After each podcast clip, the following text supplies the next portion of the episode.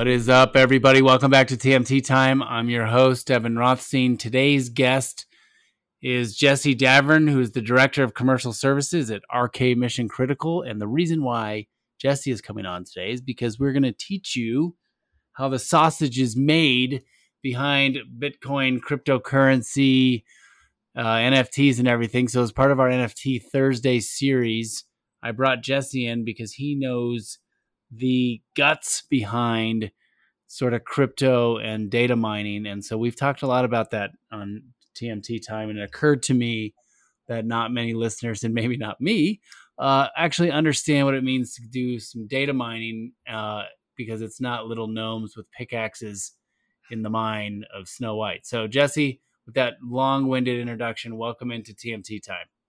Yeah, th- thank you very much. Very excited to be on with you, Evan.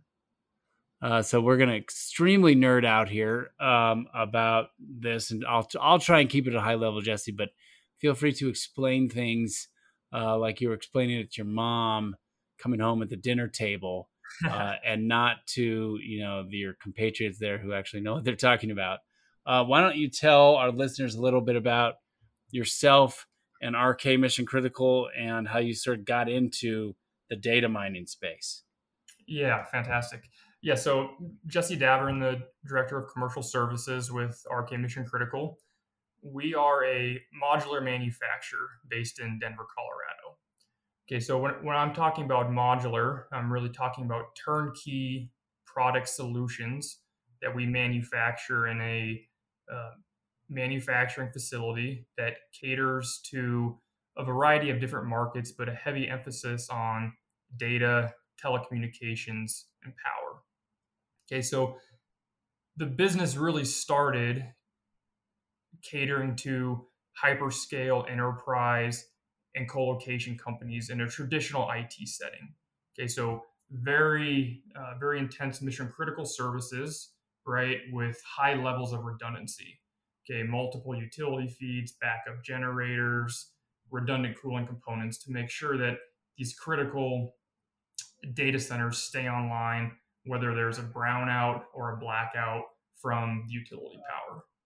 Okay, so the whole idea is getting products manufactured in a, in a facility where we can control quality, safety, and throughput, right? So that it's truly a product versus versus projects out in the field. much better quality from that standpoint.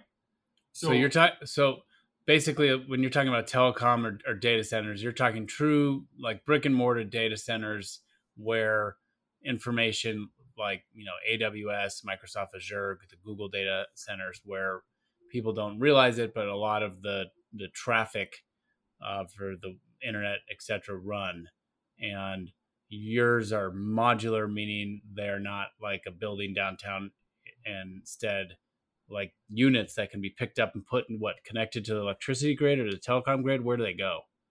Yeah, it, yeah, exactly. So you're exactly right. Right, all this data flowing through the world, every every tweet that you send out or or podcast that you post online, right, is is being stored somewhere, right? Whether it's through the hyperscales you just mentioned or smaller kind of enterprise data centers, right? So a modular data center may not may not look any different than a, a brick and mortar building, right? A lot of our modular data centers are in tradi- you know traditional places you would see a data center, and as you're walking up to them, you may not even know that it's a modular building, right? We can be very creative in in how we design these and the aesthetics of what these buildings look like to make them blend into to any other type of architecture.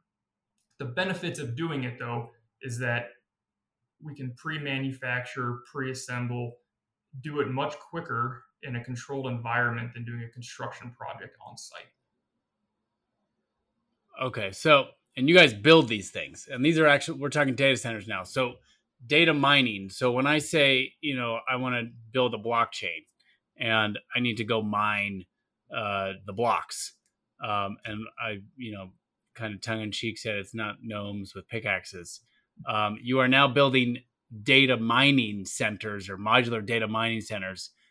Tell us what those are um, and how you're doing it. Yeah, correct. So we are the largest manufacturer of modular mining containers in the U.S. Uh, and probably through through North America, right? So what we're doing is we're building out the electrical, mechanical, and communication infrastructure to host these miners, right? And exactly like what you said, when we talk about miners, we're not talking about little gnomes with pickaxes.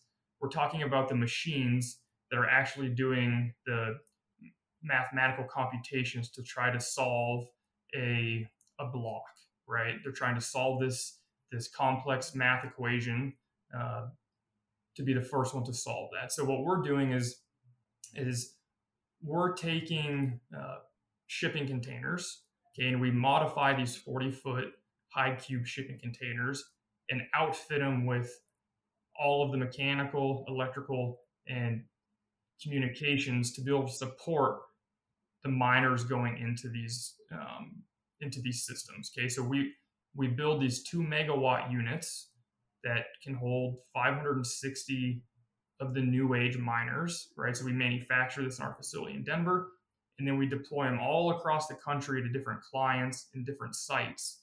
So instead of these clients having to build a data center in the middle of nowhere and get tradespeople to go to these remote sites in Texas, um, Nebraska, wherever it may be, we can build all of that off site and just send them completed buildings. So when our modules arrive on site, all of our clients, all our clients have to do is essentially take their miners, right, their their computers, and plug them into the power outlet, and they're ready to start mining. All right, so I think about Zoolander and the scene where Hansel hmm. says, "Oh, the files are in the computer," and he starts breaking the computer up. And now I'm going back to the gnomes with the pickaxes inside the computer. Those are really that's really the data mining. But so you're building these modular units um, with high powered computers in them um, and dropping them on site, and then they get connected. And so when someone you know is using blockchain technology and they're adding blocks to the end of the chain and you know someone wants to add a block to the chain or you know mine crypto it sends a message out to all the nodes on the decentralized system around the world one such node could be within the modular unit that you are building and then deploying out in the field. 100% right? We call those machines the lottery machines when they're they're the one that that, that crack the code. Um, exactly right. So all these machines all across the globe are you know racing to solve a complex math problem right? Which allows them to validate new entries on the distributed ledger right? The blockchain. And in turn they're we're talking bitcoin right? They're rewarded with bitcoin right and the system the system's designed to make these calculations increasingly difficult or less difficult depending on the amount of hash rate that's involved at that time right at that that time in bitcoin right so as as more miners come on, it gets increasingly hard to solve that. As miners come offline, right? Like when we saw when when China banned Bitcoin, the complexity of those of those problems become easier. It's like when when the Bored Ape Yacht Club dropped um, the Otherside or Otherdeeds, their um, you know real estate environment, and all everybody went on to buy real estate if you were a base owner or whatever, and the Ethereum was overloaded and the gas fees started exceeding the cost of of the actual um, art or the real estate itself, your technical solution is is designed to help um, alleviate or lessen that situation. Yes, and in, in our whole thing, right, is you know our customers our customers aren't necessarily the small miners, right, doing it at home or on a very small scale. We're we're really dealing with institutional money uh, at this stage, right? a lot of power companies are really starting to actually put deals together with mining companies, which we can talk about here in a little bit. It's all about speed to market at the right time, right? Price of machines, the price of power, and building and being able to get these companies hash rate online as quick as possible. And that's really where we come into play, right? We have a manufactured product where, you know, the the big players like Compute North, right, in the in the kind of hosting um, the hosting scene of mining, we can deliver them very high volumes in a short time to where they can get their facilities online much quicker to build for these companies to put their mining assets to work. Yes, because I mean, obviously, the hash rate is super important if you're gonna like how you're gonna pump it out. So this this is a lot. I'm gonna get into some ESG stuff here in a second, but this is a lot of uh, energy and power. Um, we've talked about it on NFT Thursdays. The there's just the sheer amount of power it takes to mine a block of crypto or add to the distributed ledger. How are you able to keep these units? Are they like air conditioned? Like how how do you keep them cool enough to keep them online to keep the hash rate high? Yeah, great question. So traditionally to date, most all mines or mining farms are are just air cooled. Okay, so we're we're using high volumes of air changes at ambient air conditions to cool these machines, right? Miners can operate at much higher temperatures than your traditional servers that you think about when you're when you're thinking about a data, data center for Google or Amazon, right?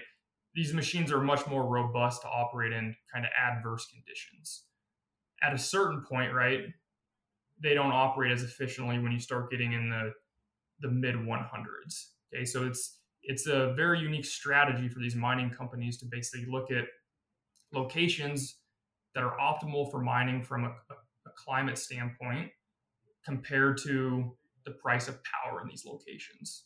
Okay, so Texas is is the hot spot that miners are going to, knowing that the price of power is cheap, but there's certain times where they may have to curtail power to their machines if temperatures are 110 degrees out, right? And some of this ties a little bit into the ESG approach that these large mining companies are are utilizing that we that we can hit on, but to date, primarily the technology has been around air cooled. There is a, there's new technology coming online that we're very rapidly scaling for immersion cooling that is actually using a, a dielectric fluid to cool the machines versus using air to cool the machines. So you're what? You're putting the the mining computers inside of what a viscous liquid, non not water obviously, but like a a, a what non electrical trans like conductive viscous liquid. 100% right. So it's called immersion cooling. So if you can think about mineral oil, it has some viscosity to it, right? So it's very similar to what this oil is like. And oil conducts heat, right, much more efficiently than air. So what we're able to do is, is to submerge these machines, all of the electrical components inside, you know, underneath this fluid and pump this fluid out to dry coolers, which effectively remove the heat from the fluid and discharge that excess heat into the atmosphere. And there's there's tons of benefits of of going to immersion um, that we see these large companies have a high interest in in getting their assets under immersion versus traditional air in certain geographic climates. Are the so is the liquid encapsulated inside of these mobile units? Or is it pumped in and then sucked out? Like, how does it? I mean, because this sounds crazy to me, but maybe I'm being too simplistic. Yeah, so, so, so think about think about a, a little tub, okay, that's that's filled with this fluid that's continuously being pumped right through uh, a piping network that flows this cold fluid across the miner or computer right? It's taking. No, the, let's stick with miner. I like the, the the files are in the computer. Yeah, it's take it. This fluid is taking the heat off of the miner, right?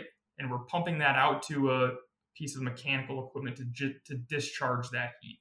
So this fluid is pumping constantly, right? And you're always introducing new cool fluid to the miner itself. Uh, this sounds super cool. So how are you like marketing this? Who are you talking to? Which companies are out there looking at these kinds of solutions? Because obviously, you know, the fact that I do NFT Thursdays and blockchain technology is such a big deal. And even though crypto is crashing right now, still, it's still the wave of the future. um, are you talking to cryptocurrencies? Are you talking to like Solana, Ethereum, Polygon, which is very ESG based? Um, back like who is who is your customers for these types of products? Yeah, so our you know our primary customers are the you know big guys in the mining space, right? Uh, great companies like Compute North, US Bitcoin Corp, Compass Mining, right? There's a handful of these large companies that are either self mining or they're hosting other miners, right? Companies like Marathon Digital Assets, right?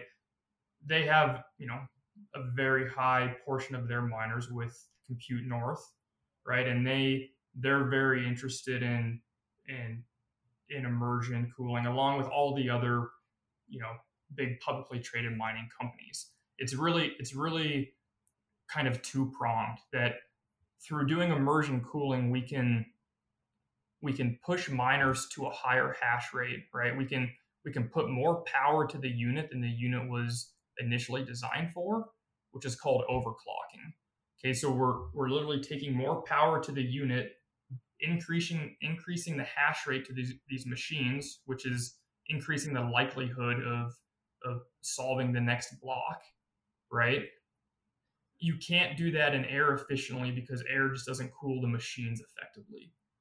Through doing that through immersion, right, we can be much more effective in how we much more effective and efficient for how we how we cool the machines to push the machines to much higher capacities than than maybe they were even designed for in air.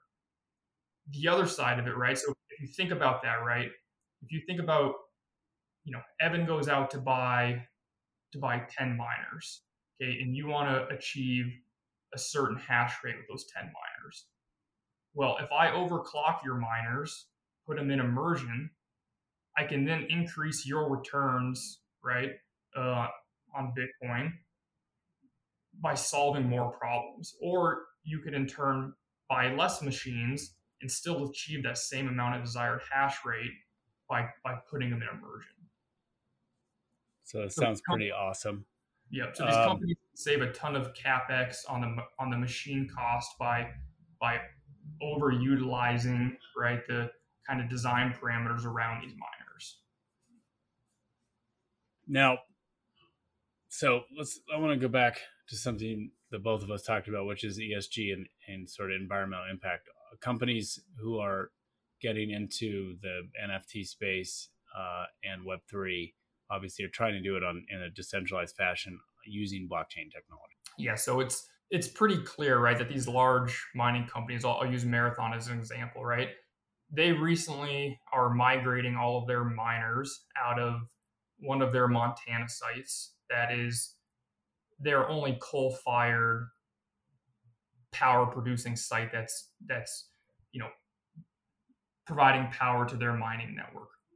Okay, so they're they're they're migrating all these machines out of this site to to other sites that have renewable energy, right? So when you think about how much revenue these machines take, it's it's a very serious step for these companies to pull machines out of a site, take them offline, lose that revenue they could be generating to go through and deploy them elsewhere, right? It doesn't happen overnight, it takes time. So the, these companies are taking it very seriously on the other side, right, there's there's a major trend in the US right now for having large renewable firms partner directly with mining companies to build sustainable energy behind the meter, right? Where Bitcoin mining is really a large offtake of renewable power. Okay, so so what this does, right, is you have these these companies that have megawatts, you know, hundreds of megawatts of power deployed behind the meter that's being fed from renewables, whether it's wind, solar, hydro. These miners are off taking this, this power, right, when there's not a demand on the grid. When there becomes an increasing demand on the grid, they can curtail their power require their, their, they can curtail their power draw in a matter of minutes and basically give all this power that they they would be consuming back to the grid to then go out and serve other mission critical customers like hospitals or schools or even residential units or your business, right? So so these miners these industrial scale miners are are really fast tracking renewable power in the U.S., primarily in Texas, right? The the largest renewable state uh, in the U.S. For partnering with these renewable energy companies to build out, you know, massive power plants that can then be used in times of uh, you know quote unquote disaster right texas gets a, a, very large snowstorm this grid continues to be built out by the miners where that power can then be funneled to these other customers in times of need now that we know how the sausage is just made and some people are probably still like i don't get it um, are are you in the market for NFTs, knowing what you know behind the scenes on how much everything costs and what it takes to actually add a block to the chain?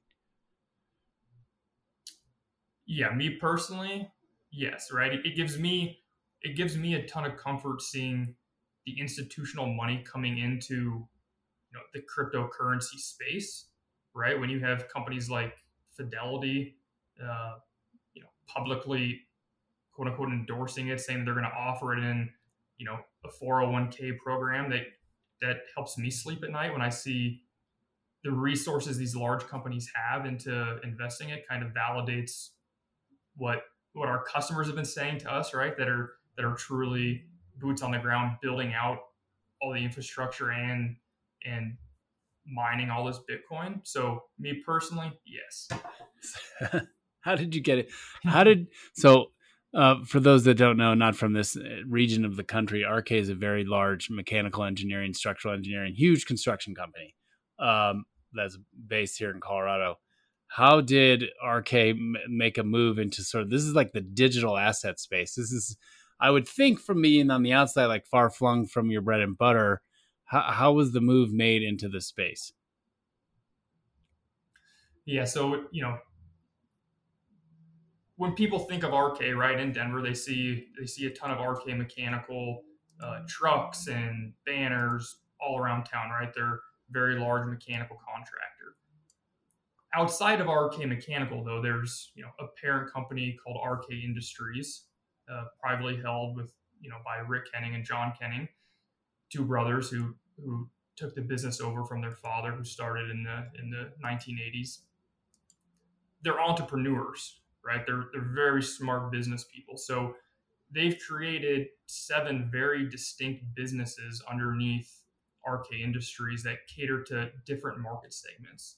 Okay, so oil and gas and energy, mechanical, structural steel, electrical, water, service, and RK Mission Critical. Okay, so RK Mission Critical is the the latest business unit that was started in 2015 underneath this this umbrella of underneath RK Industries.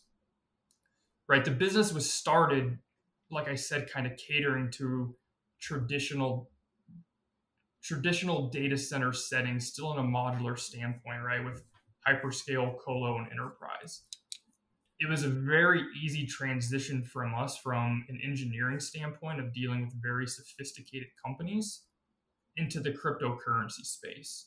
And a common theme of all the products that we produce have very intense mechanical requirements, electrical requirements, communication requirements, and controls requirements. So it, was a very natural progression for us to go from this modular data center space to take our engineering skill set and transition it into the mining space. And now you guys are are you know new age cryptocurrency web 3 providers basically we are the largest the largest modular manufacturer supporting the cryptocurrency and blockchain infrastructure uh, in the us and in north america all right well that's why i'm having you on tmt time i always go for the top right if you were number two yeah, i probably wouldn't have had you on and i wouldn't have been able to make you know gnome jokes which i'm going to continue on nft thursdays all right, Jesse, do you own any NFTs? I don't own any NFTs. Do you have a a crypto wallet? I do have a crypto wallet. All right, see, so it's part of your repertoire, just not in in the NFT space. All right, well, yeah, when I, you're not And I'm not saying no. I'm just getting turned on to your podcast, right? So I'm I'm dialed in on NFT yep. Thursday. So ask me in a week or two, yeah. right? well, I appreciate that. You're supposed to download and smash the like button as much as possible. All right. When you're not nerding out on engineering stuff and building these like super cool immersion based modular data mining centers, what are you doing outside of the office for fun? I know you live in Colorado and we have a lot to do here. What are you doing? Yeah, I've, I've got a three year old and a six month old. So the answer is so, nothing. Nothing. You're doing nothing. So the answer is uh, hang, yeah, hanging out with uh, the wife for 15 minutes after the kids go down before bed. Uh, outside of that, in all seriousness, though, running, biking, triathlons. Awesome. Love it. All right, man. Well, this was perfect. Um, this is exactly what we needed for our listeners, sort of to get get the sausage making. Um, I will uh, maybe be hitting you up to uh, learn more about this viscous liquid because it sounds super cool and really appreciate your time today on TMT Time, Jess. Thanks for stopping by. Thank you.